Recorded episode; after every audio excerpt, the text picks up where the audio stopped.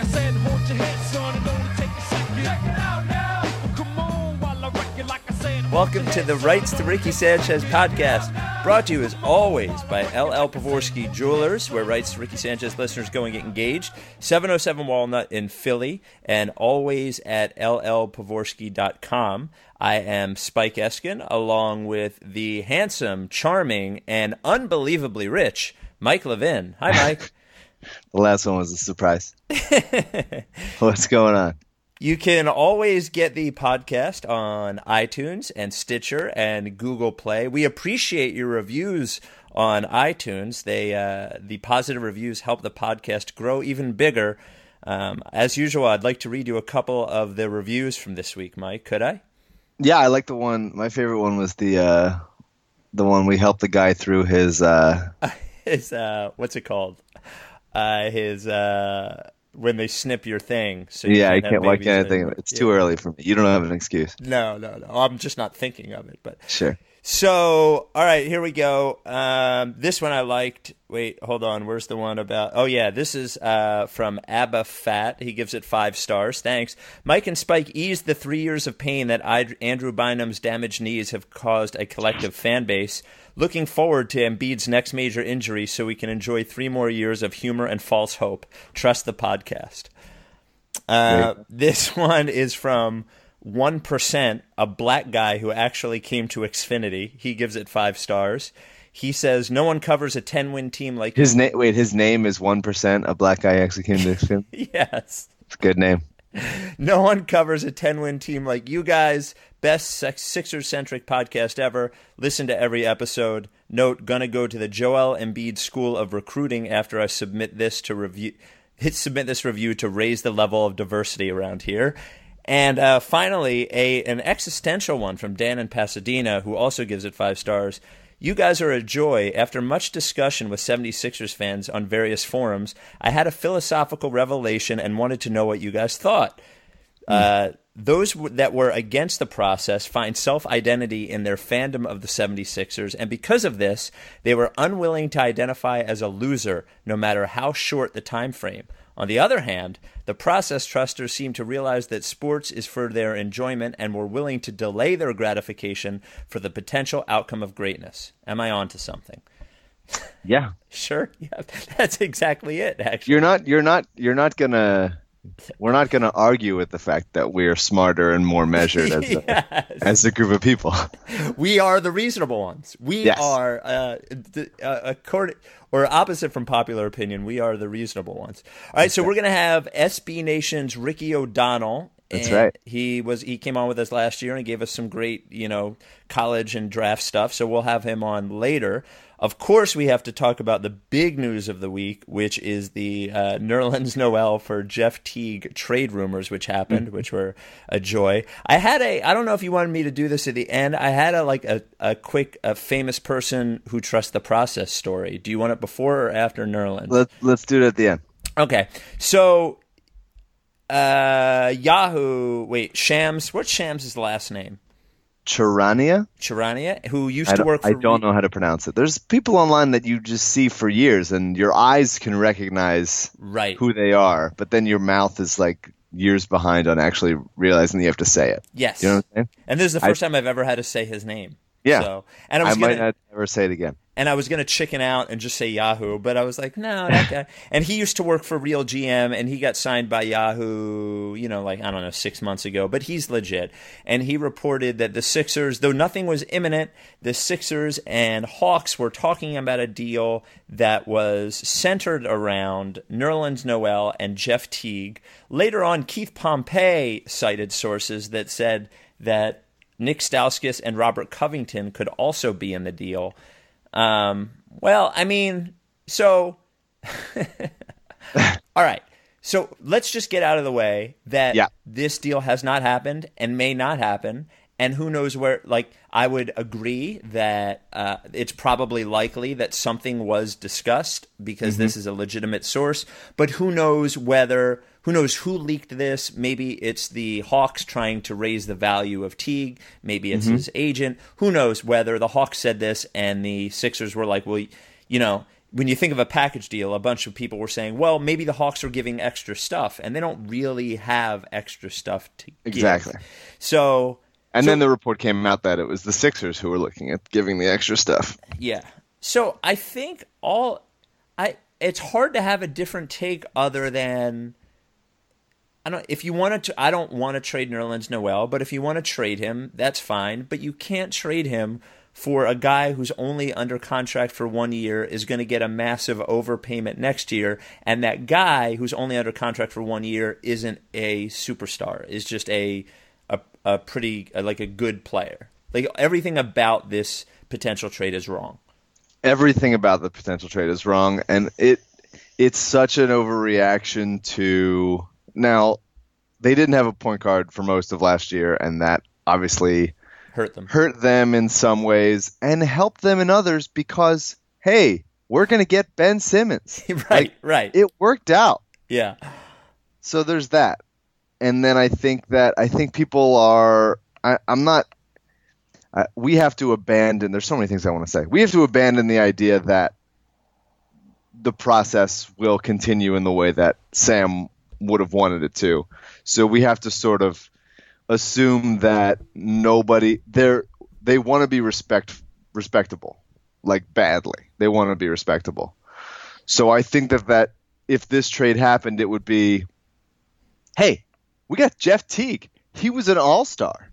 Like, we're serious about winning basketball games now.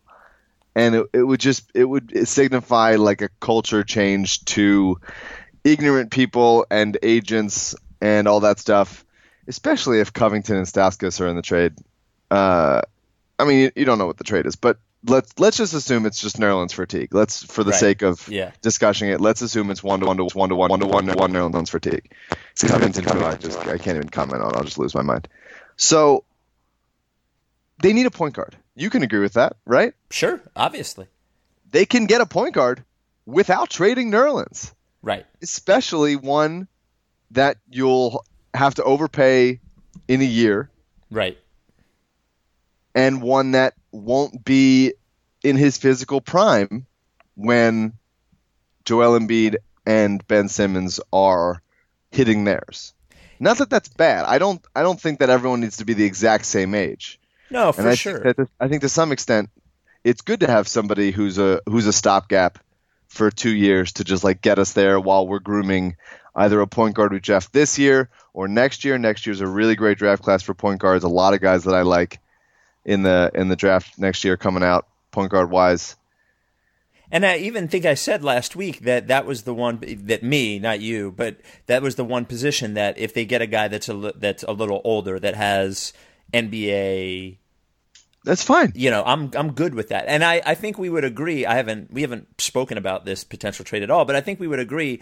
Jeff Teague, the player, I would be fine with Jeff Teague on the Sixers. He would make them better. The the notion of this is not like an anti that Jeff Teague is not good enough or you It's need not about Jeff Teague. It's a little about Jeff Teague. Yeah, it's, not all about Jeff Teague, but like some of it is like, come on, this isn't the trade you make for this guy. for that guy, right? I, I'm just saying on on his own. That I, I think sometimes, and I actually think some process people get this wrong. For lack of a better word, process people get this wrong sometimes. You don't need a superstar at every position. So you, Agree. you don't not acquire Jeff Teague because you know he's not the best one a top five point guard. That that doesn't mean that you don't acquire a guy who who isn't great. You, there's no way at all five positions you're going to have a great player. he the- There would have been if Sam was here. Right, But- right, right. He would have waited for it. But I so so he as a player I have no problem with and he if you just signed him would be fine. Even if you overpaid him a little would be but to give up and here's the other thing. He was signed right now for like three three more years and like forty million. I would do it. Sure. Yeah, I, absolutely. I wouldn't do it. I still wouldn't do it. But I'd be like, it'd be so much more. I could stomach it so much more. Well, and here's the other thing is that you really have, you're at the point now where, okay, we can say they have a ton of resources. Look at all the assets. But the, the truth is, is that the ones that you can trade and turn into something are really, really limited. So you better make sure you don't, you don't like fuck that up, right? So if you, that's the problem with selling low on any of these things. You better be sure because you're going to need more than one great player. And the hope was is that maybe you use some of these things to acquire either undervalued players or superstar players. But Jeff Teague, so once you trade one of those, you know, really all you have in your in your wallet right now as trade pieces, assuming you're not going to trade the number 1 pick and that Joel Embiid is not tradable, is really just the Lakers pick, Noel, and Okafor. I mean, those are your major pieces. So by getting rid of one of these things, that's 35 33% of your assets that you can use to acquire a star are now gone. You know, so and you've just acquired a guy that you could sign next year. So, if and if, if if Jeff Teague was, you know, if Jeff Teague was Jordan Clarkson, where you thought that he would build and be the next core, then okay, then Sure. you can Yeah. rectify that. But but this is just this move would be rushing respectability at the expense of actual upside. Jeff Teague is good. He's fine. But you don't want to be paying Jeff Teague $33 million yeah, and you al- and to you play almost, for a bad team because they will still be bad. They're not going to be a contender in the next two years. And, and by the way, you've by trading Noel for him, you've almost backed yourself into a corner of having to keep Jeff Teague or like having to overpay Jeff Teague. Yeah, because other you, than you traded, you traded Noel for uh, one year of nothing. right. The So- best case scenario is Jeff Teague plays really well this year, and then you have to give him a max contract. That's the best case scenario, and that's the problem is that there are so many of these, and and it's in life too. And this is what the process was against. It's let's think of this thing from all angles. Let's see this through. Let's let's look at this. What happens if this happens? How can we go to what's the logical extreme of this?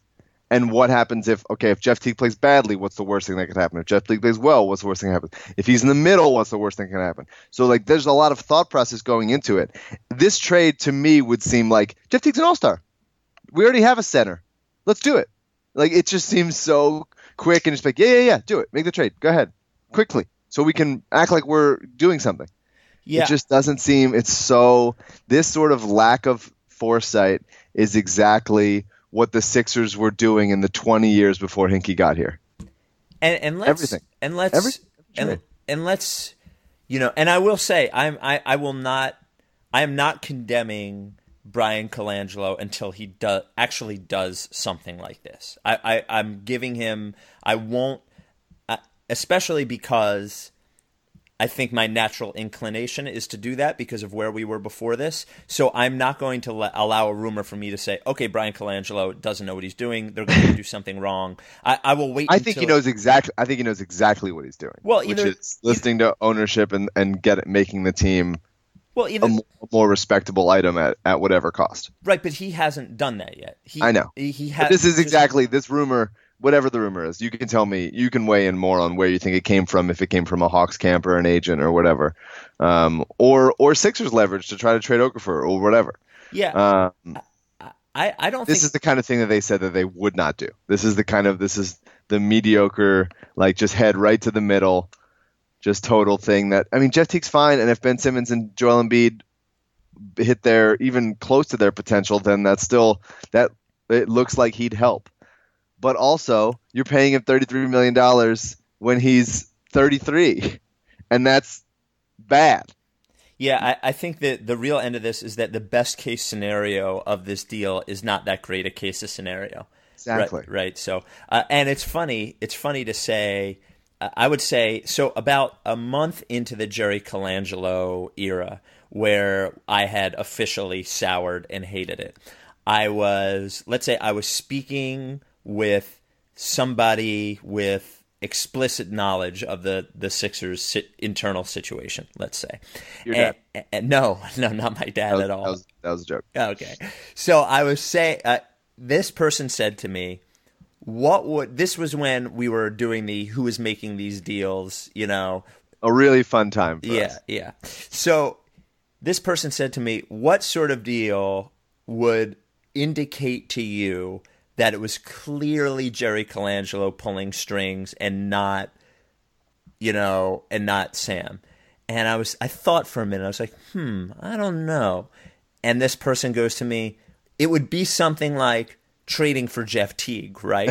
exactly. and I that was that was that was months and months ago and Yeah. i laughed and i said yeah he's good but yes yes that's exactly it so i The, so fa- the fact that he's a an Atlanta Hawk has to sting you yes a lot more, right? it's a it's a punch right in the gut it's it's yeah, it's it's a very I mean, the only way it could be worse is if it was Horford or Millsap. I mean, that's the only because they're more Hawksy to me than Teague or Schroeder are. So I, I will say, I guess my guess as to where this came from is I don't think it makes any sense. I think people have a pretty general misunderstanding about where these things always come from. There are a million places they can come from, and it's not always the team trying to do something. It, it, Sure. Sometimes. So I guess uh, there was a lot of reaction is like, well, the Sixers want to let other teams know Noel's available. And I was like, well, you know how they could do that is they could call and say, hey, are you interested in Nerlens Noel? Or you, you know, so I, I don't think the Sixers have much to gain from making it look like they're about to overpay for Jeff Teague, and I think the Hawks probably have more to gain, and I think it is probably more likely that it came from the, I think Teague probably wants out because he sees that you know, if he's going into a contract year, he doesn't want to spend that contract year splitting time with Dennis Schroeder. I think the Which I get. and I think the Hawks have made it pretty clear since around the trade deadline that, that if they had to pick one guy, and they know they have to pick one guy, they're going to pick Dennis Schroeder. Which is weird. I, I actually like Jeff Teague more than Schroeder. If they were making this trade for Schroeder and said like, "Yo, we think he's good. We think he's going to get better." We th- at least he's at he's at a point in his career where you can see it building to something. Teague is on the wrong side of it. He's Right. heading towards the wrong side and immediately has to be paid. Yeah, Teague. There's no chance Teague is getting any better.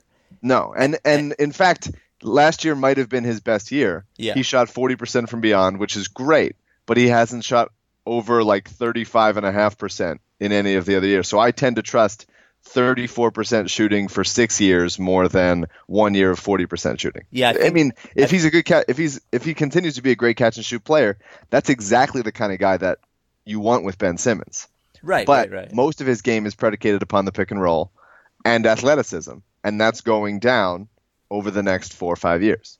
Yeah, I yeah. If you look at his, I, I read somewhere his his shooting per, his three point percentage going into this year was something like thirty four and a half, Yeah. which is as as average as you can get. Yeah, it's incredibly average. So he, but he's good. But I, you know, this He's fine. He's yeah. he's a good NBA point guard. If he was, if in a vacuum he was the point guard on the Sixers, He'd be fine. I'd be okay with it. Yes. But you can't look at things in a vacuum. You have to explore all the context of it. And also, we haven't talked about this yet. You're really backing yourself into a corner, hoping that Embiid's healthy. If if you trade Nerlens, then you're then you have you're just, I mean, you're testing fate. You're tempting fate if if if that happens because.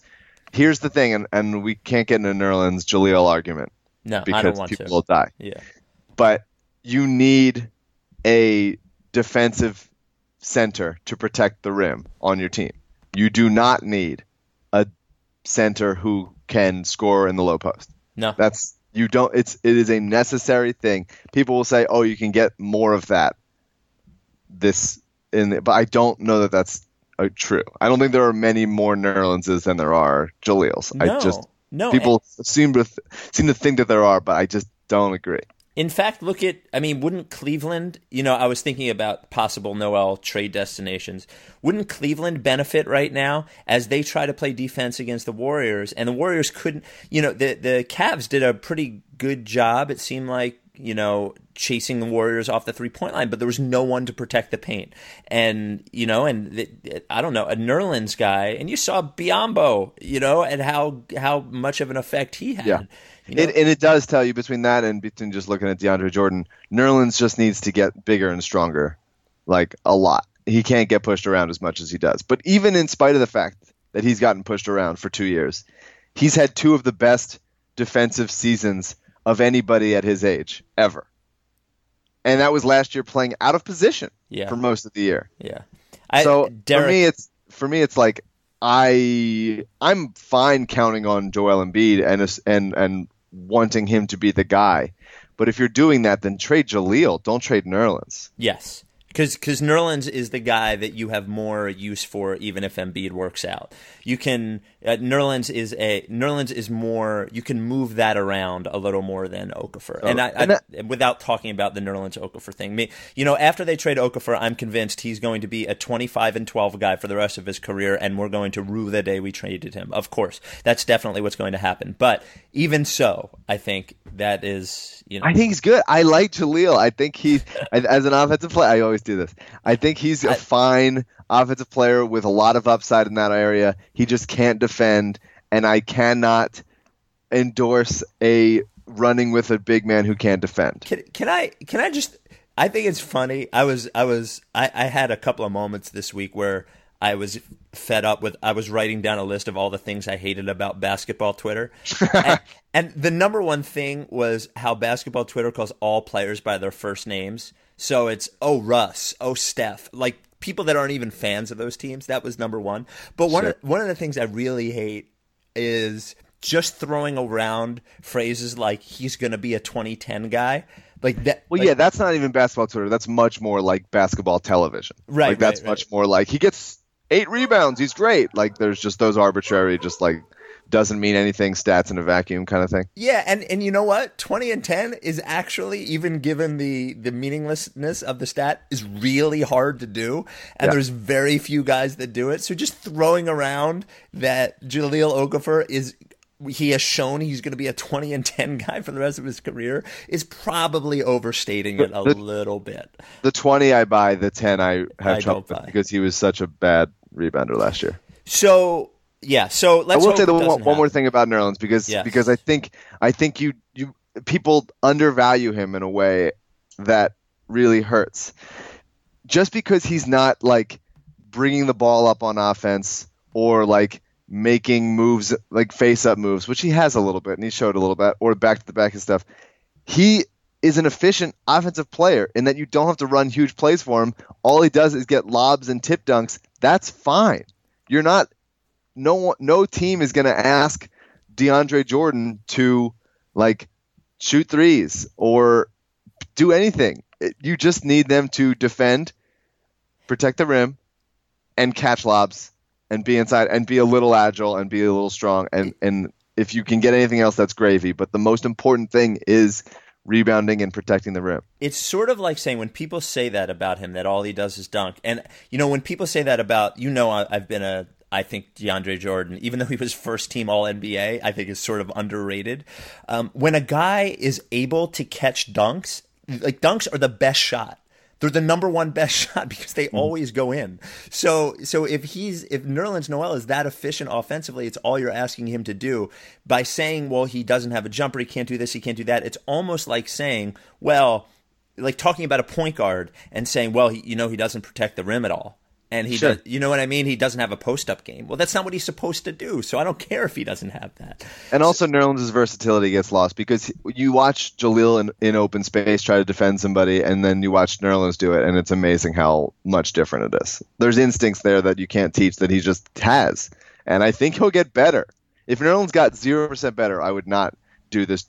If I knew Nerlens for five years was not going to get better, I would not do this Jeff Teague trade. I think that there is the thought process of okay, how much are you going to have to pay Nerlens if Joel is healthy, and how much will Nerlens want to pl- stay here if he's backing up Joel but I don't think it's a max contract. Even if it is a max contract, it's it's a it's a smaller max than you have to pay Teague. I think And it's There's movable. you can always trade him if you need to. yes, you can. I'm not saying keep Nerlens forever, but I think until Joel proves that he's like the dude, and then you can have just like okay, Richaun is the backup or somebody else that they draft, whoever. Like you, you can't trade Nerlens for nothing for this like half of a piece. Do you want to Anyway. do you want to talk about LL and then get Ricky on the line? Yeah, I got really fired up about this. Like I was mad Yeah. about the trade. Like actively, like not even on Twitter. I wasn't even tweeting about all this stuff, but I was just like in my everyday life, like pissed off and like on like on a short fuse. Well, I'm I'm gonna wait till it actually happens before I. I know, but it's I think I'm just so well, it's so obviously wrong. That's the the. It's such an obviously bad. and the people that are on board with it are just not thinking far enough ahead. There's that you can't just look at it. You can't just look at things on a surface level. You can't judge a trade by its cover. You have to actually dig in. You can't judge a trade by its cover. That's right. You know who wouldn't make this trade? I have an idea. LL Pavorsky. That's right. There's no way. He wouldn't, you know, he wouldn't trade that. LL Pavorsky has the long view. LL Pavorsky has always been the exclusive sponsor of the Rights to Ricky Sanchez podcast. Oh, yeah, it's LL Pavorsky Jewelers, 707, Wal- 707 Walnut in Philly, llpavorsky.com, or just call LL 215 627 2252. I asked LL for his analysis of this trade, and he said, let me help you get an engagement ring. And I said, LL, I'm already married. I already have an engagement ring. That's how much he wants to help. He wants to help everyone get an engagement ring. sense.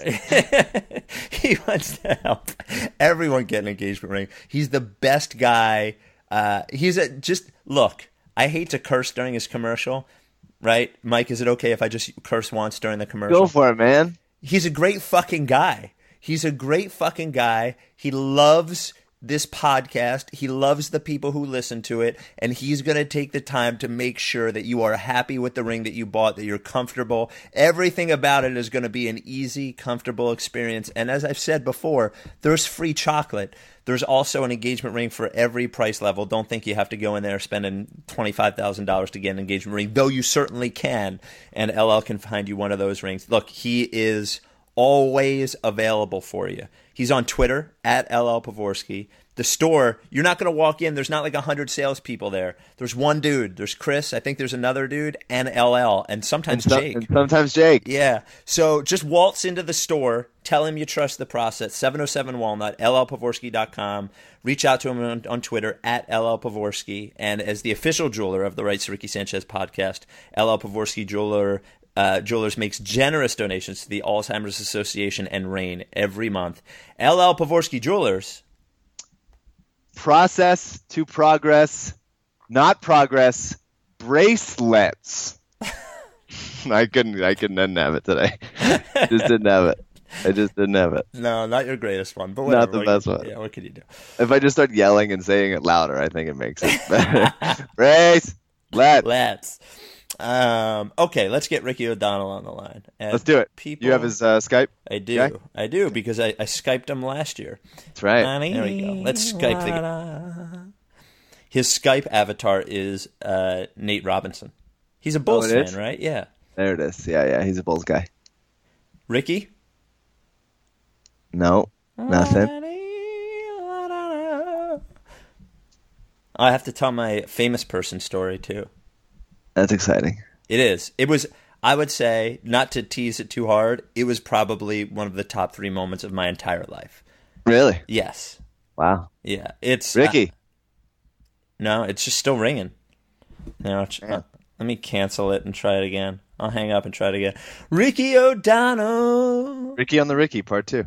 part two. Add people. Oh, by the way, talking about Nerlens being underrated. Uh, um, what's his name? Um, uh, Derek Bodner wrote a really good thing about the trade, but also, uh, oh, I think Ricky's there. Are you connected, Ricky? No, he's I don't- on. I don't hear him. Hmm. Uh, Derek Bodner wrote a big, good thing about how underrated um, Nerlens is. Nerlens is. Yeah, let's try him again. Derek wrote a good thing. Kyle wrote a really good thing. Kyle's is always angry. Yeah. He's the no. This is this is perfect. Like Kyle Neubeck era. Yes, yeah. This is like he had to take he had, he had to co-run Liberty Ballers for this era. yeah, yeah, where he could just be the thing is- mad. because Pavorsky doesn't have it, and he doesn't. Nope. Not that he doesn't have it. He just doesn't want to. He doesn't bring it all the time in that in that way. Like he's more measured and doesn't and feels like people will get upset if he's too upset. Yeah, But let, let's be honest. Even though Kyle Neubeck would be the first one to tell you he hates hot takes, he's going to end up on first take at some point. I mean, he's not. wow, wow, wow, wow. I'm trying. I lo- you know, Ricky. There's. I'm getting no answer from Ricky O'Donnell. So, Oh, man. should I try his sell? Yeah, try to sell. Um, hold on. Um, I have to find his cell in. It's just gonna be you uh, bragging about Marquese Chriss the whole time. Oh well, I mean, look. I mean, it's a pretty amazing turn of events. I think you'd have to say. Um, It's good. yeah. I think it's so early for him. Yeah, but I mean, it's pretty hilarious. I mean, no, it's very funny. to go from uh, and the Draft Express and Chad Ford, and by the way, there's someone else, and I want I don't want to ruin it, but there's actually even someone else who has him very high, someone very that we respect very much. All right, let's. uh Look, I like the guy. I think he's upside, but he. You want to talk about Cam rebound? Yeah, well, He didn't rebound even a little bit. look, don't. All I'm saying is, don't question my big board anymore. this I could be wrong a hundred times in the big board, and it never, it will never matter. It just Yeah, won't matter. You're right. All right, yeah, I'm calling I'm fight- Ricky's. Uh, I'm calling fighting a losing battle if I'm trying to question your big board. Yeah, You're you're impenetrable. Yeah. I'm calling his cell. That's good. This is a great podcast. Look, people love this or they hate it. One guy gave us three stars on iTunes because Oh, come on. I know because of the Derek because I didn't er- edit out Derek Bodner Zotzen out. Oh, I get that. We don't do the edit. Nah, come on, Just throw it, man. I, just throw it up. there. I only have so much time. Well, I don't know what to do. Uh, Should I No, tell man. my famous person story and then hope Yeah. that Ricky gets us? Okay. Yeah, I will. Um, I'll DM him. Okay. While waiting. So I got it when I got into radio. You know, I, I started at Syracuse wanting to do sports radio, and that actually I gave that up pretty quickly because I hated it. And I ended up doing music radio because I really, really, really love music, and I did music radio for a long time. And I was lucky enough uh, through my my travels and working in music to meet um, some of like my pantheon of guys, and I have a very eclectic pantheon because they it represents different decade like different eras of my life. You know, I grew up like I love Guns and Roses and Metallica, but that was when I was a, a teenager, so I still love them. But then, so I would say the pantheon of my last decade or so includes um, Silverchair and Andrew McMahon from uh, Jack's Mannequin and uh, Jack's mannequin. yeah, um, and uh, and Amos Lee. And Amos Lee is I've never heard of this Amos Lee guy. okay. So he is, I would say, big in in that genre of music. It is, I would say, it is a it is a soulful singer songwriter type of guy, and he's from uh-huh. Philadelphia, and he's gotten pretty big. Like he will play these big. Uh, you know WXPN in Philly, right? Um, the 88.5. Like he will headline their festival, and he will play when he plays here. He'll play like the Academy of Music. Big guy, and he's. I would say he's been in my pantheon for like the last decade or so. So last night I was at Connor Barwin does a benefit show um, every year, a benefit concert for his his charity, and it's always like an indie concert or whatever. And they sell tickets that have a VIP thing. So beforehand, you get food and beer, and a bunch of the Eagles players are there. And my dad always buys a pair of tickets to the VIP thing, and he asked me if I wanted to go. Now I couldn't stay for the concert, and I didn't know who was playing anyway and I, I didn't recognize any of the bands. They're always weird indie bands that I don't know. Uh, But I, I did have time to go to the VIP thing beforehand. So we're sitting there talking to each other, and across the room, I see Amos Lee, and I get really excited. And I don't get. I've met a lot of these people, so it's hard for me to get excited, but I got really excited. And I told my dad, who of course had no clue who he was. I said, I have to go over and at least say hi and get a picture or something, even if it's rude and fanboyish, whatever. So we go over and he's talking to some lady, and I just, he's still talking to her, and I'm like, you know what? I'll, I'll be rude. And I excused, I said, excuse me. I said, Amos, I'm a big fan. And I said, my name is. And he leans into me and gives me a hug and says, You don't have to tell me who you are, man. I trust the process. That's huge. Bro, I, I can't tell you. Was that the picture of you like covering your mouth? Yes. Like I was my dad was taking pictures like when that happened.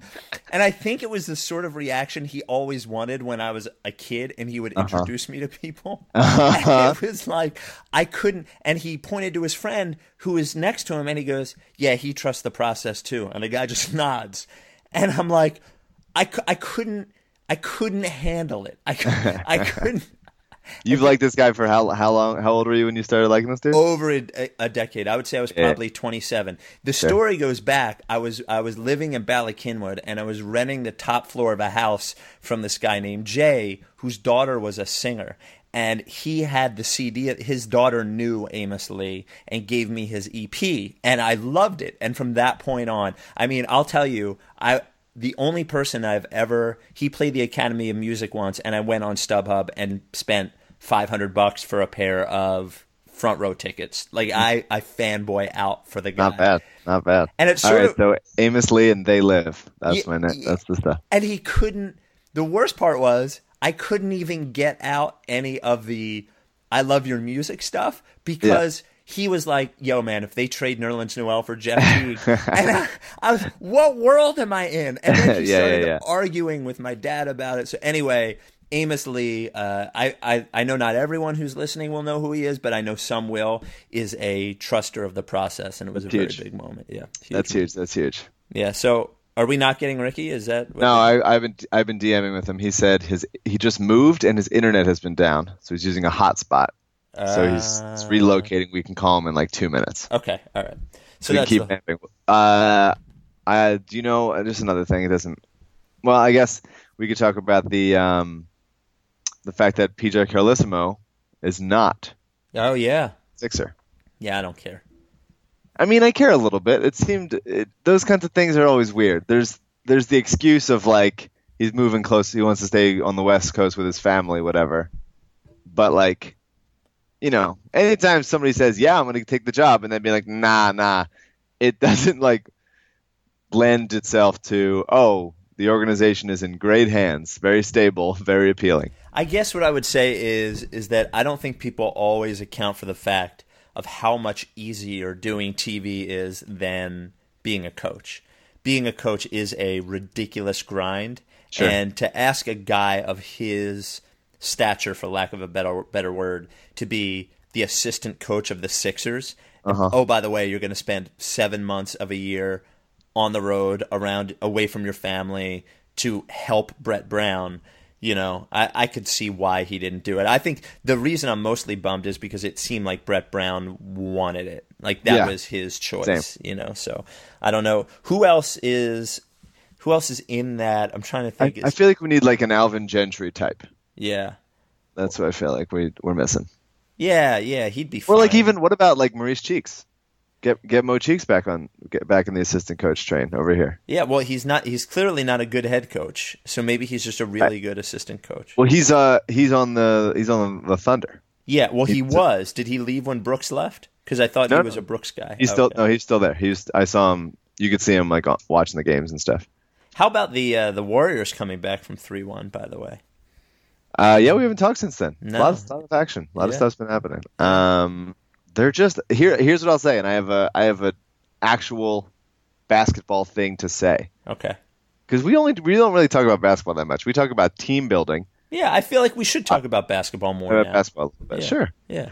the so the first half of the series, let's say, they were trying to get Steph the ball, running through screens, trying to get him, trying to get him open, and the Thunder were just too long, too tough, too rough with him. They were pretty much just like beating him up anytime he would go down the lane, every time they would try to run elevator doors, whatever. And it when he wasn't getting open, they weren't getting the ball, or they were getting the ball too late in the shot clock or whatever, and the refs were letting him play. Then a couple games later, they're down three one, whatever. All of a sudden, Steph is just Steph has the ball in his hand. Steph's running the pick and roll, and then they get him isolated on a guy like Steven Adams or Enes Kanter or Serge Ibaka, and then he does that step back, Yep. Unguardable. unguardable dribble step back that people. I mean, you know what he's going to do, and you can't get there fast enough because it's already being released. And I think I don't think he missed that shot at all, and that's what gave him the lead in Game Six. Obviously, Klay hitting shots, but Steph really finally opening up and and like making them pay.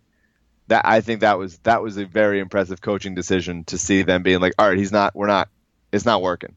Yeah, and the the I mean, Klay Thompson was an animal, by the way. Yeah. And I think you know, really, I got.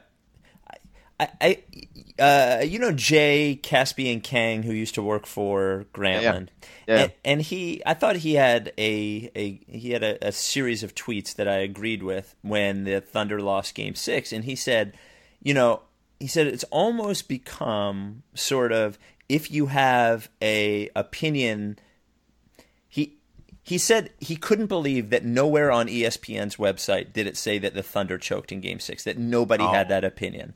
And- Everybody has that opinion. well, but I don't know if everyone. It's almost you, like you love you love the choking narrative. Well, that's no, like, no, I that's, don't. That's No, I the don't. big thing of you. And, No, and no, that's no, the no. talk radio spike. That no, that, no, it is no. See, that is the problem. I think. I think the problem is is that there's this weird segment of, and it's another basketball Twitter thing that you that that actual that people can't choke. That LeBron, you know, I was a LeBron guy, but LeBron, you know, uh, clearly choked a couple of times. Clearly, you know, like when he in, in that. It's- what if the Warriors are just the best team of all time? Well, they they are, but when you're up three games to one, right, and you have and and not only are the Warriors the best team of all time, sure, but everyone at that point had said, okay, well here is the solution to beating it, and not only that, you have two of the best, arguably two of the best five, but definitely two of the best six or seven players in all of basketball. You Yeah. have Game Six at home, you're up by double digits, and on you know, uh, you know, the last six possessions, you you get you turn the ball over five times, and on the last thirteen possessions, you have one or fewer passes, twelve of thirteen times. Like maybe you choked, you know, like maybe the moment got, maybe the other team's good. Yeah, abs- I, think there is a world in which I don't think it's choke. I think choke choke implies that like they don't have it, and it just like they just No. play, they just played better. It's it, when you tighten up at the end of games. We've seen it a million times with the Sixers on this much smaller scale. It's harder to get stuff going, and when Andre Iguodala is covering you and getting his hands in everything, then it's especially hard to get things going. And the Thunder have always been a team where they're not necessarily using each other. They're not necessarily like running plays. It's a lot of one-on-one ball. I don't. I think choke choke implies something that is just wrong, and it's an easy way to explain it away. And I think that that, that is the the just sort of bullshit talk radio stuff. No, I th- and stop with the talk radio stuff because then I'll No, just, it's uh, just because it's bullshit. But you don't even listen to talk radio, so you don't even know what I, is on I talk didn't. radio. I have my in my life. You talk about basketball Twitter. I'll talk about talk radio. Well, but, but you don't. I, I see basketball Twitter. You don't listen to sports talk radio. I have. When was in the last time that you've actually listened to sports talk radio? When I was home. When I was home and driving. okay, so so what for a half an hour in the last five years? Has ta- has, ta- has sports talk radio changed much in the last ten years? Is Angelo doing something different in the last ten years? But there's more than Angelo. Like I, there was nobody on my air saying that the Thunder choked. Nobody. I mean, I, I, I think I, I think there is a world in which that that you you can say both things happened. You can say that the the, the Warriors were really good and really like to to also uh, dismiss that narrative is to also say that the Warriors didn't show any like guts and gumption and and and heart in what they did, and I think they showed all of those things. To be down three one and to be losing by by double digits, and also to have the other team's two stars essentially laughing at your star on a, a podium after losing. By the way, like I think all of that stuff exists. It's more than just playing basketball, right? I mean, playing basketball is a big part of it, but when the moment becomes bigger, some people are better than others. And I think, that, you know, I think Russell Westbrook's desire to um, prove that he's as good as he thinks he is um, can overcome him, and that's a mental thing. And I think like the Warriors coming back was amazing. It was an amazing thing to see. What Klay Thompson did was amazing, but to whittle that down to he's just good at three pointers is as unfair to him as to you know just say that the the Thunder lost because they're not as good, right? I, don't know. I, I think it was if the Warriors lost that series, it was the Warriors choked, and if the Thunder lost that series, now it's the Thunder choked. I think it's just. I think maybe it's just the term choke that I. If you could say the Thunder blew it, they certainly blew it, but I think choked implies that they're like that. It's not about what the Warriors did, or it's not. It it, it No, but I'm- just I'm not trying to it, imply that. it reduces it to just one word. It's just like they choked, and Right, I think I'm- that's why. I think that's the like talking head thing that that bums me out because it's like it goes it goes more into that all of a sudden, I mean, sometimes you hit shots, sometimes you don't hit shots. Yeah, but I, I, I think well then we're we're not disagreeing as much as I, I thought we were. I I just think you know to to Ricky's ready. Ricky's ready, by the way. okay well Finally. Jesus. All right. Should I do him on Skype or on his phone? Oh, there Uh, he is. He's on. I think he's I on. think Skype. He's on Skype. His his little green check is on. There we go. Ricky? Yo, what's up? There he Hey, is. Sorry about What's that. up, buddy? No, you're good. You're on the podcast, buddy. Sweet. You moved? Where'd you move to? I just moved a few blocks down the street. You live in Chicago, correct? Correct. How's that going? It's cool. It's nice. The uh, plumbing in our last place stopped working for two months. Oh, So it was a Sounds like a rough last two months at the old place. Where in Chicago do you live? Uh, Wicker Park. Oh, there you go. The so you can follow Ricky on Twitter at uh, Ricky underscore SBN. Of course, no, the other way. The other Oh, way around. SBN Ricky, right? SBN underscore Ricky. And uh, of course, read his, na- his work at uh, SB Nation. Ricky, uh, really, we have you on for one purpose and one purpose only. Is that is to talk about uh, the nation finally recognizing that Marquese Chriss should be a top three or four pick based on my YouTube scouting of last week's podcast. Could you talk a little bit about that? What a world, really, for Marquese Chriss to be able to rise up that much. And I really think it's a symptom of just the fact that, like, after the top two in this draft, there's not a lot separating, like, three through 14. Uh, really, I think that, you know, those guys in that mix could go in any order because there isn't, like, a clear hierarchy the way there is most years and the way there was certainly last year. Uh, and Chriss, you just look at him, and I mean, there's a lot to like. I think this draft in particular has a lot of one way players a lot of guys. You could look at Henry Ellenson. He's going to be an awesome offensive player, but you know I don't know if Henry Ellenson's going to be able to stay on the floor much defensively. Uh, I think Jaylen Brown, you know, he sort of got the tools that you look for, the body, I guess, of a of a top five pick, but he doesn't really have the game for it yet. So Chriss is sort of the one guy who kind of combines everything you want. He's just uh, he isn't much of a finished product at this point, but uh, Chriss might be the most athletic player in the draft. I think he's someone who coming out of Washington, coming into Washington, he wasn't even a top 50 recruit. I think he was only around 60 in last year's recruiting rankings. Yeah. I didn't even know who he was as someone who c- covers recruiting. Uh, you know, when he was coming into Washington, because he uh, really was not he wasn't on the map much in terms of you know the blue chip guys you're looking at heading into the college basketball season. But you just look at him; he's so athletic. He's got such a nice jump shot, and uh, I mean, for a Washington team that I don't think a lot of people saw, sort of just this prospect with uh, such a great blend of skills and athleticism that you're really looking for in today's game. I think that you know that's kind of how he's been able to sort of shoot up the charts. I, It's I, I it's also- weird go because it's weird because Dragan Bender is a is a two way player, and seemingly a more finished product. Maybe not quite as athletic, but seemingly a more polished guy. And usually the narrative is like, here's this international guy who nobody knows about, and is probably like four years away from being four years away. But like it's the opposite in this in this instance, and we have Marquese Chriss shooting up the boards like he's like he's this you know he's a project. He's the total project.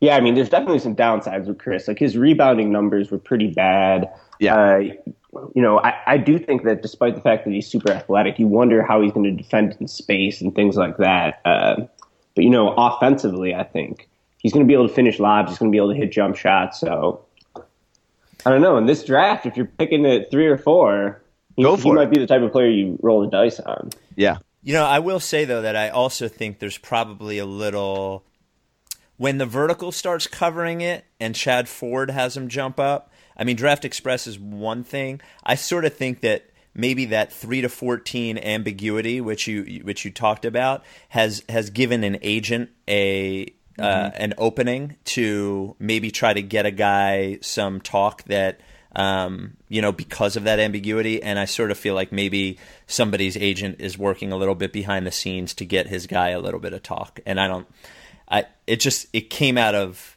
it really is funny how it came out of nowhere. And just when I see it on the major sites, you know, if Draft, Draft Express does so many mocks and you do 100 mocks, you, I think you you sometimes do. Well, maybe this could happen, or maybe this Yeah. could happen.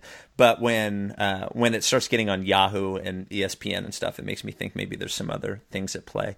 That's Um, funny you bring that up though, just really quickly, because in the last Chad Ford mock, he had Chriss's teammate Dejounte Murray from Washington going number ten, which is about twenty five spots higher than I've ever seen him before. Yeah. I first thought uh, when I saw that was that might be an agent, uh, you know, pushing the agenda a little bit.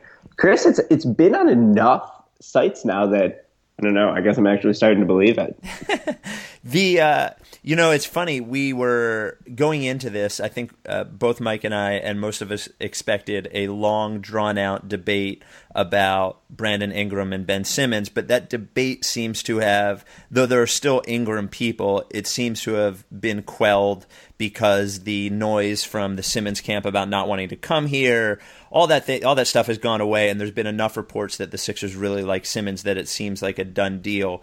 Do you, Yeah. you have Simmons clearly ahead of Ingram? I guess we don't have to dwell on that, but is is that how you have it? You know, I've always sort of been an Ingram guy, uh, especially from the Sixers position. I did a couple mock drafts for SB Nation uh, in the run up to the lottery where I had Ingram number one just for fit reasons. But after reading a lot of the very passionate 76ers bloggers and fans out there, I think I think they've started to change my mind a little bit. Like I think it might have been Mike who said if they get Joel Embiid and they get Ben Simmons together uh, in the front court, if that's their front court pairing, I think that you know that that could wipe away a lot of wrongdoing uh, from the Colangelos, from maybe even the previous administration. So uh, I think I'm on board now. You guys convinced me. There we Go go. Ben Simmons. there we go. Uh, so we're looking at. I'm just looking at. I have two big boards. I have one if they take Ingram, one if they take Simmons. So I'm just looking at the one if I take Simmons, and I'm looking at. We don't want, and I'm sure you probably agree. Uh, we don't want the Jeff Teague trade to happen. So let's assume that the Jeff Teague trade doesn't happen. What what point guard in the draft? And I'm looking, I guess, at either Demetrius Jackson or Tyler Ulis. Uh, would you most want to fit with Ben Simmons if they package 24 and 26 up to get into like the late lottery, late teens kind of thing? That's interesting. You know, I think Denzel Valentine would really help out uh, the Sixers too, just because the Sixers obviously need shooting. They need ball handlers. So Valentine, not a classic point guard, though he was the nominal point guard at Michigan State last season. That's sort of when Michigan State took off their point guard Right. Tum Tum Nairn and got hurt. Uh, Denzel started handling point guard duties, surrounded him with shooters, and you know, before the first game of the NCAA tournament, they were pretty awesome. But Yes. you know, Valentine's a guy who I think could help him out a lot. Uh, I'm not huge on Demetrius Jackson. I love Tyler Ulis because we're from the same part of the universe, and uh, he's just my guy. But I don't know, he's so small. I guess Ish Smith is small too, and Ish Smith had a lot of success in Philadelphia. I just think that Ulis doesn't really have the ceiling. I guess. Uh, You know, someone who you could really build your team around just because of the size limitations. But he proves everyone wrong at every level. So who am I to doubt him as he enters the NBA draft?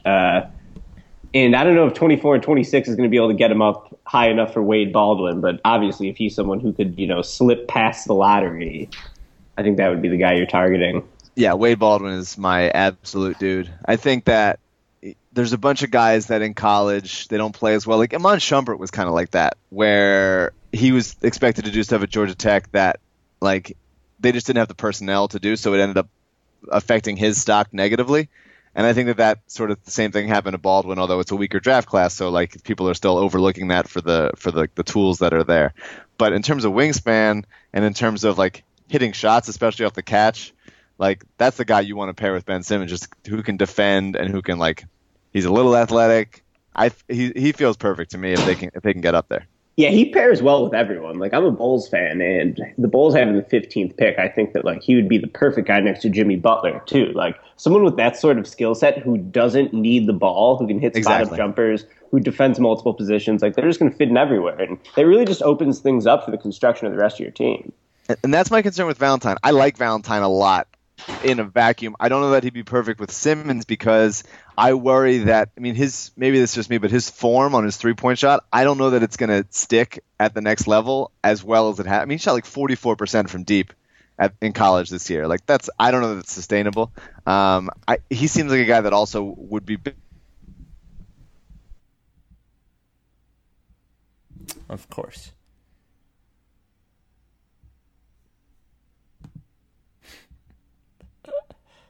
Guys, Gu- you guys there? Yeah. Hmm, I lost you completely. Mike, are you there? now it's just me and you, Ricky. Mike, Oh. oh, Mike, are you there? Yeah, let me call Mike. This is the greatest. this podcast. I didn't realize that uh, we were live on this. I'm glad I got that sweet plumbing story in. Oh Sorry. yeah, yeah, yeah. We're always live. Mike, are you there? I'm here. That was rough. That was old school. Yeah. Well, What happened? about Valentine again, Mike. Yeah, well, I like Denzel Valentine. He ended up on my uh, my uh, YouTube big board. Let me let me ask you this: I- of the, the those top fourteen guys, do you have a guy that you like least, like most bust guy, and a, a most surprising, like a guy that you like the most out of not counting those top two? You know, the guy that you think might surprise people. Uh, I've been on the is it Luluau bandwagon? Is that how you pronounce it? The Oh. I think it's Luluau. Luwawu. Luwawu. Yes. Yes, him. Uh, you know, just because he's a guy who in a in a draft without a lot of wing depth, Yep. he's a little bit older. He's 21 years old, but he's got the athleticism. I think the YouTube scouting report is out on that. really finish above the rim.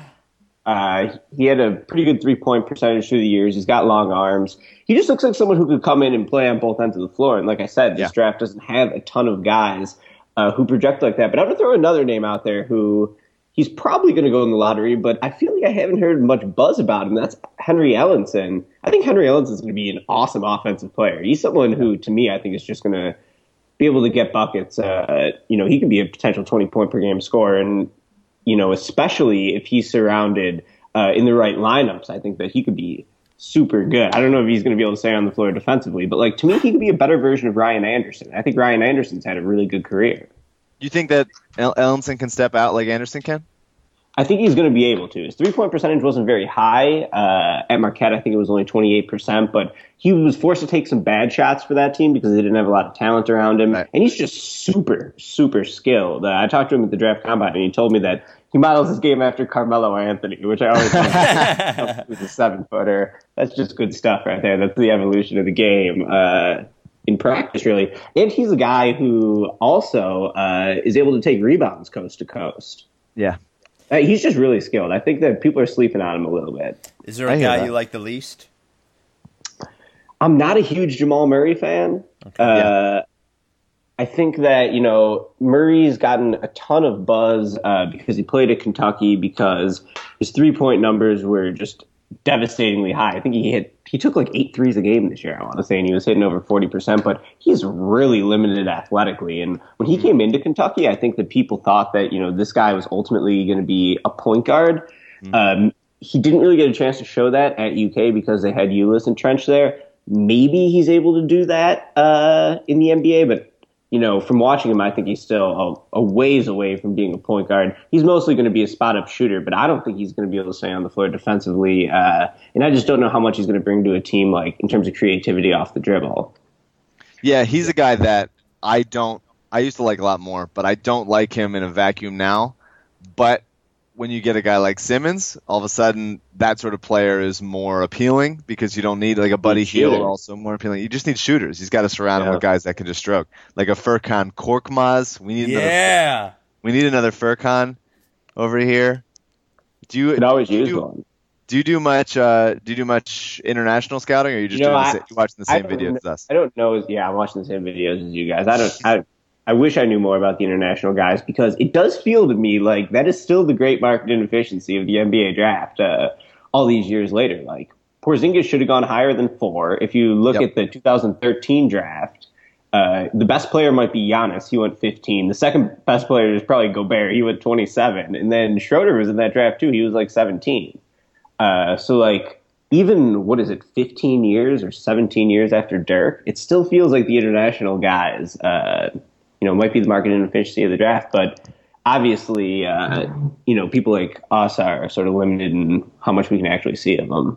Yeah, well, there was that run of a few years where it, they were taken too high, and it was like they didn't produce. There was nothing, and now there's sort of the pushback of like, oh, well, we can't take him too high. It's an international. There's that narrative of, oh, he's just an international guy, probably too soft, never going to put it together. And then between Giannis and Kristaps, now I think it's probably going to go the other way. It's going to go back. to just Uh, like, well, you know, you never know. Like I like a guy like Isaiah Cordinier a lot, but he's playing against like mostly low level talent. He's not playing in like the league, so I don't. You don't. You. It's hard to tell like watching guys against uh, worse competition or at least unknown competition. He was the hoop summit guy too, right? The two guard. Yeah, he didn't look great at the hoop summit. I was uh, No. very interested in uh, checking him out, at least in the game. And the practice reports uh, weren't super glowing either. But just to throw this out at you guys, I sort of feel like the the difference there. If you're looking at like, shout out to Nikoloz Tskitishvili from the That's right. Nuggets, fifth pick in like 2001. Darko, maybe you guys can uh, help me on this, but I feel like those dudes weren't very athletic. And sort of the athleticism of the international players is the one kind of great equalizer in a sense, because at Yeah. least if you look at the guys who have been really good lately, like I would say Porzingis has elite athleticism for seven three, and Yeah. Giannis obviously elite athlete, Gobert elite athlete, Schroeder maybe the quickest point guard in the league or among the quickest point guards in the league. So to me, when I'm evaluating uh, the international guys, I really want to see just their athleticism. I know it's hard to gauge, uh, Yeah. You know, from watching on YouTube, but I think that, that could be the great equalizer when you're when you're talking about the international players. Yeah, I think I've, I've mentioned before the hard thing for me to tell, and uh, Mike mentioned Korkmaz, but even with what's his name last year, uh, Hezonja, is that the the international game is so much more free flowing that that those when we're watching. The, when we're all watching those same videos, it seems like they have more opportunities to ex- display their athleticism. I think, um, and they have there's just more room in general for them to jump and for them to sort of glide. That um, you almost see it more than you do with a lot of the college players. I do because the the college game is so much less fluid than the international. Oh yeah, is, you know? definitely. two guys that I like a lot. That one of them is getting like it seems like he's on his way up, and the other one still doesn't really get much publicity. Are DeAndre Bembry and Pat McCaw? Can you talk about those guys? They're kind of similar in the way they can do everything, and their shot is not quite there yet. Can you talk about those guys? And, and Yeah, I'm like gonna write about a story on McCaw for SB Nation pretty soon. Uh, he was someone who he's just been under the radar his whole life. Uh, Yeah. He was on Okafor's Mac Irvin Fire AAU team. That team was Really? absolutely loaded. It had Cliff Alexander, Jahlil Okafor, a bunch of other uh, studs on that team. He didn't even start on his own AAU team, and now he's you know in the draft after his second year. Uh, kid from the St. Louis area. He really so like when he entered UNLV, they had uh, Rashad Vaughn from Bucks. He ended up being one and done. He was a McDonald's All American. Uh, they had your boy Christian Wood. That's right. there. So like he was really overshadowed on that team. He was able to get on the floor because he was an elite perimeter defender. Uh, so that's how he earned his minutes. And to me, like for young players entering the NBA, the best way to earn your minutes is defensively. He's already done that at one stop in his career. And then his jump shot just ended up being a lot more projectable than I think people might have thought uh, on the recruiting trail or whatever it was. He's got a really high release on his jump shot. Watch him do some YouTube scouting on that, and you'll see that. Uh, you know, I think that that's a guy who's going to be able to shoot better in the NBA than his college percentages indicated. I think he was like 37 or 38 in college, somewhere around there. But uh, he he could be a legit three and D guy. I think McCaw. Uh, you know, if the Sixers are keeping 24, he would be a really good option at that spot. I think. I would love it. He's so skinny. He's I that all, all skinny guys. Spike is concerned by fat guys Yeah. and skinny guys. Anybody in the middle is okay, but fat guys and skinny guys are, are tough because it's like, well, work on your body, man. What are you doing? Well, yeah. Go ahead. at least to me, fat guys shows that you don't care. Skinny guy could. I, I think skinny guy sometimes is a product of age, and I, you know, I, I just feel like there's more. To me, it feels like there's more. There's more times when the skinny guy grows into a man body, and even if he stays skinny, he at least puts on man weight and becomes all right. The fat Man guys, weight. yeah. Well, no, I, I mean, like, there's a big difference between being 25, 26, 27 years old just in your physical makeup than when you're 19. You know, I think, like, they, they just get stronger because it's easier to put on size. I think, like, fat guys just tell me that they, they don't care that much. So I'm out. I'm always This out is, on fat guys. this is where I remind you that Kevin Durant could not bench press the bar. Right. Yes. whatever it was at the draft combine. Like, I guess it's not the bar. They probably put 185 on there, but he couldn't get it up one time back in Yeah. 2007 or whatever it was. What about um is is Taurean Prince like an actual three and D guy or is he a philosophical three and D guy and not actually in practice? You, you know what? He's someone who I think would be a lot better at the four than the three. Yeah. Uh, when the Simmons go to, or when the when the Sixers go to the death lineup with Simmons at the five, That's in right. 2021, I think that Taurean Prince could be could be pretty solid at the four next to him. But yeah, I don't know. He's someone who I, I really think that this draft has a lack of wings, so you want to kind of like project a guy like him into the small forward spot instead of the power forward spot. But uh, he's a legit six nine. I think that you know he he doesn't have the best lateral quickness, but he's a guy who throughout his entire career was able to get buckets. He, he can score. There's no doubt about it.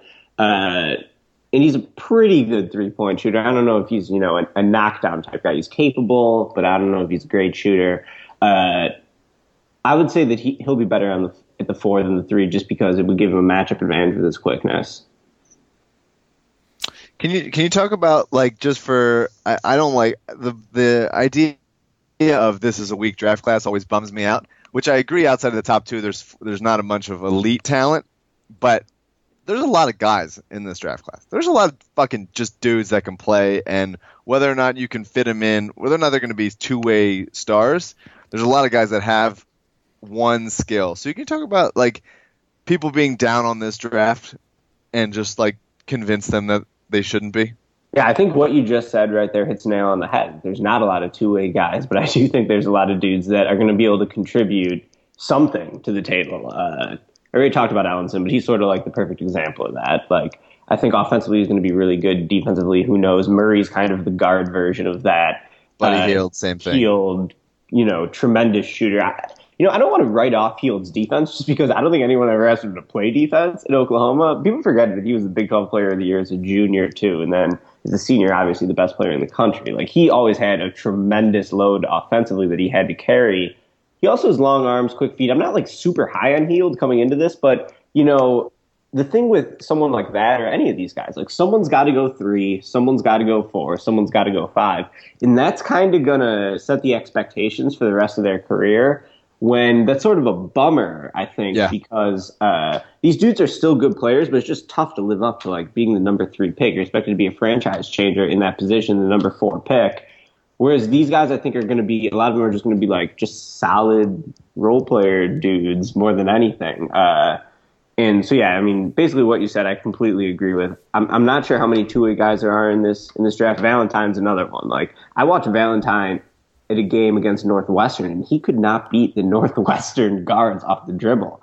Like, oh my God, this is pretty damning. And then he ends with a triple double, and he's hitting like pull up threes from 30 feet. So, uh, someone like that, another offensive specialist. Uh, I think that this draft has quite a few guys who, if they're put in the right position, uh, you know, surrounded by the type of talent that can bring out their best traits.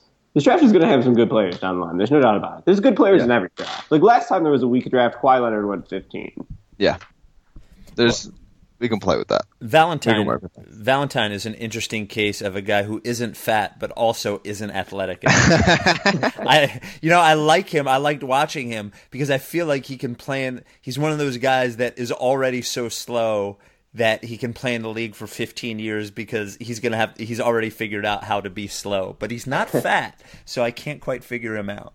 Just slow, man. He's got that great. blogger speed out there. Yeah. That's right. What about uh, a couple guys that I I'm intrigued by and always and sort of like hard to read in uh, Malcolm Brogdon and Caris LeVert. Levert obviously had the injury, but both guys that sort of excel like shooting the ball and could and hopefully project as good defenders at the next level. What do you what do you like with those guys? So like Levert is the team captain of the skinny guys. He came into Michigan at like 160 pounds, and then you know you always hear like you know, the muscle watch stories at the beginning of the year. Uh, Best shape of his life.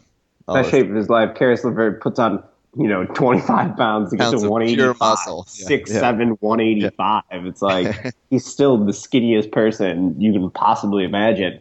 Uh, I loved watching Levert when he broke out uh, for Michigan a couple years ago. I thought that he was someone who could really make a killing in sort of that Rip Hamilton type role of Yeah. scooting around screens, uh, hitting jumpers from, if not three point range, at least from uh, mid range. I, I thought Levert, Levert would be a really good NBA prospect at one point in his career. But man, when you miss two straight seasons uh, because of injuries, it's just it's hard at this point to to, to ride for Caris LeVert because uh, I don't I don't need to tell you guys, but the foot injuries are just scary moving forward. We like guys that miss two seasons in a row. That's sort of our. yeah. Yeah, our whole thing is based around those guys. If you haven't at least missed one season, we're not interested. Oh yeah, no thanks. We need those mentally tough, like Yeah. very desperate, like borderline psychotic guys that just need to prove themselves to Uh, everybody. Yeah. The process lives on through Caris LeVert. that's right. That's this right. And Brogdon, I was super high on Brogdon for a while. I thought that he would sort of be the perfect three and D guy. Then I was sitting courtside at the Sweet 16. Uh, no, it was the Elite Eight actually. It was in the same building, but at the Elite Eight for Virginia versus Syracuse, and Brogdon was getting torched by Malachi Richardson. Uh, Richardson Yeah. just way more athletic, and I look at Richardson as a guy who I I like Richardson for sure, but like he doesn't scream great athlete to me. And he was Totally. he was burning Brogdon. You know, maybe it's one game. Maybe um, you read too much into that because Brogdon certainly had a hell of a four-year career at Virginia. He was arguably the best perimeter defender in the country. He's also someone who's going to turn 24 during his rookie season. Uh, so you know you gotta you gotta take that into account. He's got the long arms though. He's always been a pretty good three point shooter. He led Virginia in scoring for three years, so he's someone who can definitely get a bucket in a pinch.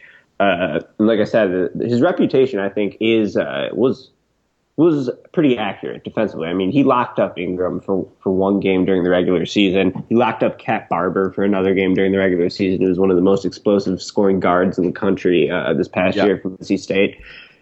So you know, I mean, I don't know. You don't want to read too much into one NCAA tournament game. I think that happens to a lot of guys during this time of the year. But I, I would ta- I would roll the dice at Malcolm Brogdon. If nothing else, he's someone who's going to uh, you know come in and do the little things that like people like us overlook, but coaches would love in terms of like I don't know, like showing up early and uh, leading Sure. by example, and just like saying and doing you know the right things. I guess uh, That's a that's the thing is that if if we're looking at this draft like okay, it's a bunch of a couple wild cards, but mostly a bunch of like good role players. I don't get upset at the fact that he's there's a bunch of seniors in this draft and the guys that like would be I don't look at being ready to contribute right away as a bad thing. I think it's like usually it's like oh that's like the Doug McDermott bullshit where it's like yeah he's he's ready to contribute right away but he's actually just not that good. For me it's like everybody in this draft class is sort of role player esque and so like let's get the guy who has proven it already and not the guy who can grow into a role player. Uh, first of all, that Doug McDermott burn still hurts. years later, I'm, I still can't get over that one. Uh, but yeah, I totally agree. Like, and Brogdon's really the perfect indicator that he's he's just been a really solid role player already for Virginia for three, four years. So, uh, definitely, I think you're onto something there. Who Taj okay, Gibson. This is what I was going to say. Taj Gibson was old when the Bulls drafted him too. He turned 24 during his rookie year. I hated that pick because the Bulls Yeah. had Tyrus Thomas already, and I'm like, yo, Tyrus Thomas is younger. Trust Tyrus Thomas here, and Tyrus is my favorite athletes ever. So I get that. What uh, we don't have a second round pick right now, but g- looking at guys that would be available in the second round, who do you like? Ooh, I kind of like Stephen Zimmerman from UNLV. I guess I shouldn't Oh. talk centers since we're only talking Sixers here. No, but we, we only have guys that miss a year and only have centers. Yeah, yeah, so he's perfect. So I'm gonna give you two centers then. Him and uh, Onuaku from Louisville. Yeah. That Onuaku is just gonna be someone who locks down defensively from day one. When he was on the court, Louisville was just like an amazing team. When he was off the court, they were just kind of a middling team. He really doesn't have much going for him offensively, and he's kind of short for an NBA center, but uh, his positioning is great. He's real athletic. He plays super competitively. Uh, he's someone who I like quite a bit. he seems like very in the mold of like uh, uh, Jokic. Like everybody's seeming that same like people that were riding for Jokic are also riding for Onuaku. Very analytics guy. Yeah, the advanced stats all star. Absolutely. I like Gary Payton the second too. Uh, Yes.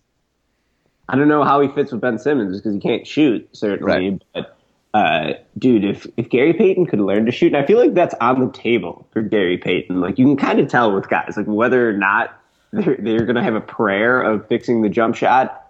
I feel like Payton could probably do it because uh, if he can do it, he's another guy who's going to turn 24 during his rookie year. But he's going to be awesome because he's so athletic.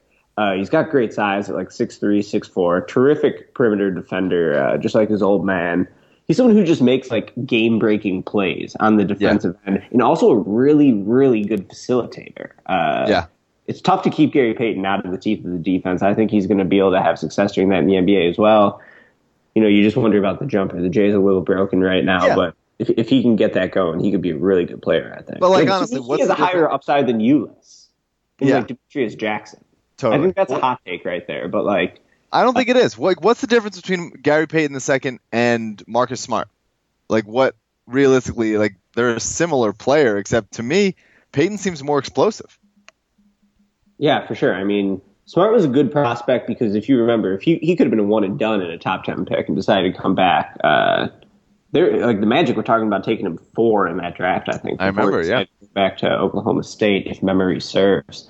Uh, but no, I totally agree. At least skill set wise, pretty similar. Gary Payton just took the super scenic route to college basketball. Started in prep school for a year. He was a two years of JUCO uh, before he blossomed into this great player. So you know he's a little older. You got to take that into account. But skill skill set wise, uh, you know he, he looks like a pretty good prospect in this draft. Well, I we'll love get, a JUCO guy. We'll get him and Tim Hardaway Jr. and Glenn Robinson. What is it, the third? And we'll just Yeah. reproduce. a We had Glenn Rice Jr. also. We Yes, Glenn Rice. yes. We'll just got- reproduce the '90s All Stars with their with their uh, with their children. I got two more guys real quick. Uh, first, Sheldon McClellan from Yes. Miami. You're talking Yeah. about three and D guys. I think that that's another dude. Going to be 24 again. He's he's an elder an elder man in this draft, but uh, he's someone who Texas transfer came into Miami. He was just nasty for the Hurricanes this year. Uh, if you're looking at three and D guys, I think that he's someone who definitely fits in the mix. And Dorian Finney-Smith from Florida, uh, six eight, 220. He could be the Khris Middleton of this draft, I think. If if you're looking at someone with just like super long arms, really good three point stroke, uh, Finney Smith, I think, could be a major steal in the second round. I, I like it. I I wanted Jaron Blossomgame, but he stayed. He's staying at Clemson. He's a guy I like a lot. But I like it, Ricky. I like what you're saying. I like uh, also one last thing because Spike's got to wrap it up. But I like Mike Gbinije. I think he's. I think Gbinije is going to be a better player in the NBA than Malachi. That's my. yeah, that's I've been on the Gbinije bandwagon uh, for a while. He's awesome. He's just electric with the ball. Uh, I, I guess the question with him is his shooting too. I don't know. I, I don't know Gbinije's three point shooting numbers off the top of my head, but uh, you know, with his size at point guard, lots to like there. Sorry, my dog. My Dog dog likes him too. My dog likes that guy too. Could you guys start naming guys that were also sons of '90s players, so I could at least recognize the name? Oh man, I think I might. I think I might be out. No, you're there. Well, Ricky, I still have you. Ricky. No, I'm. I meant out on out of '90s players. Oh. okay. Um, well, I gotta go. Um, All right, cool. Ricky, hey, thanks for the time, man. I appreciate it. When are you going to trade us Jimmy Butler? Hopefully never. Okay. But you never know with the Bulls. They Yeah. tend to infuriate me all the time, so I guess it's on the table. Well, our our luck, we'll give you Nerlens and we'll get Derrick Rose. So that that's what'll probably happen. So, um, all right, buddy. least, Well, go all ahead. right. I'll see you Thanks, guys. Ricky. Thanks, Ricky. Appreciate it. Um, well, that's that's Ricky. Um, all right, Mike. I love him. I Yeah. love him. Always good talk. Yeah, I love when it delves into the players. I've once you once you get past the top ten, I've never heard of anybody. I know that's why I, I I'm I'm rushing to get past the top ten because know. I, want you to be totally out. Well, from now when we have Elon on, uh, all the, like there's nothing really more to talk about with Ben Simmons and like the top guys. I feel like we've beaten to death. So when we have Yeah. Elon on, you guys can geek out over motherfuckers I've never heard of the whole time. Let's do it. All right, uh, this has been the Rights to Ricky Sanchez podcast, as always brought to you by LL Pavorsky Jewelers, where Rights to Ricky Sanchez listeners go and get engaged. 707 Walnut in Philly, always at llpavorsky.com. Are you down with TTP? Yeah, you know Furkan Korkmaz. Like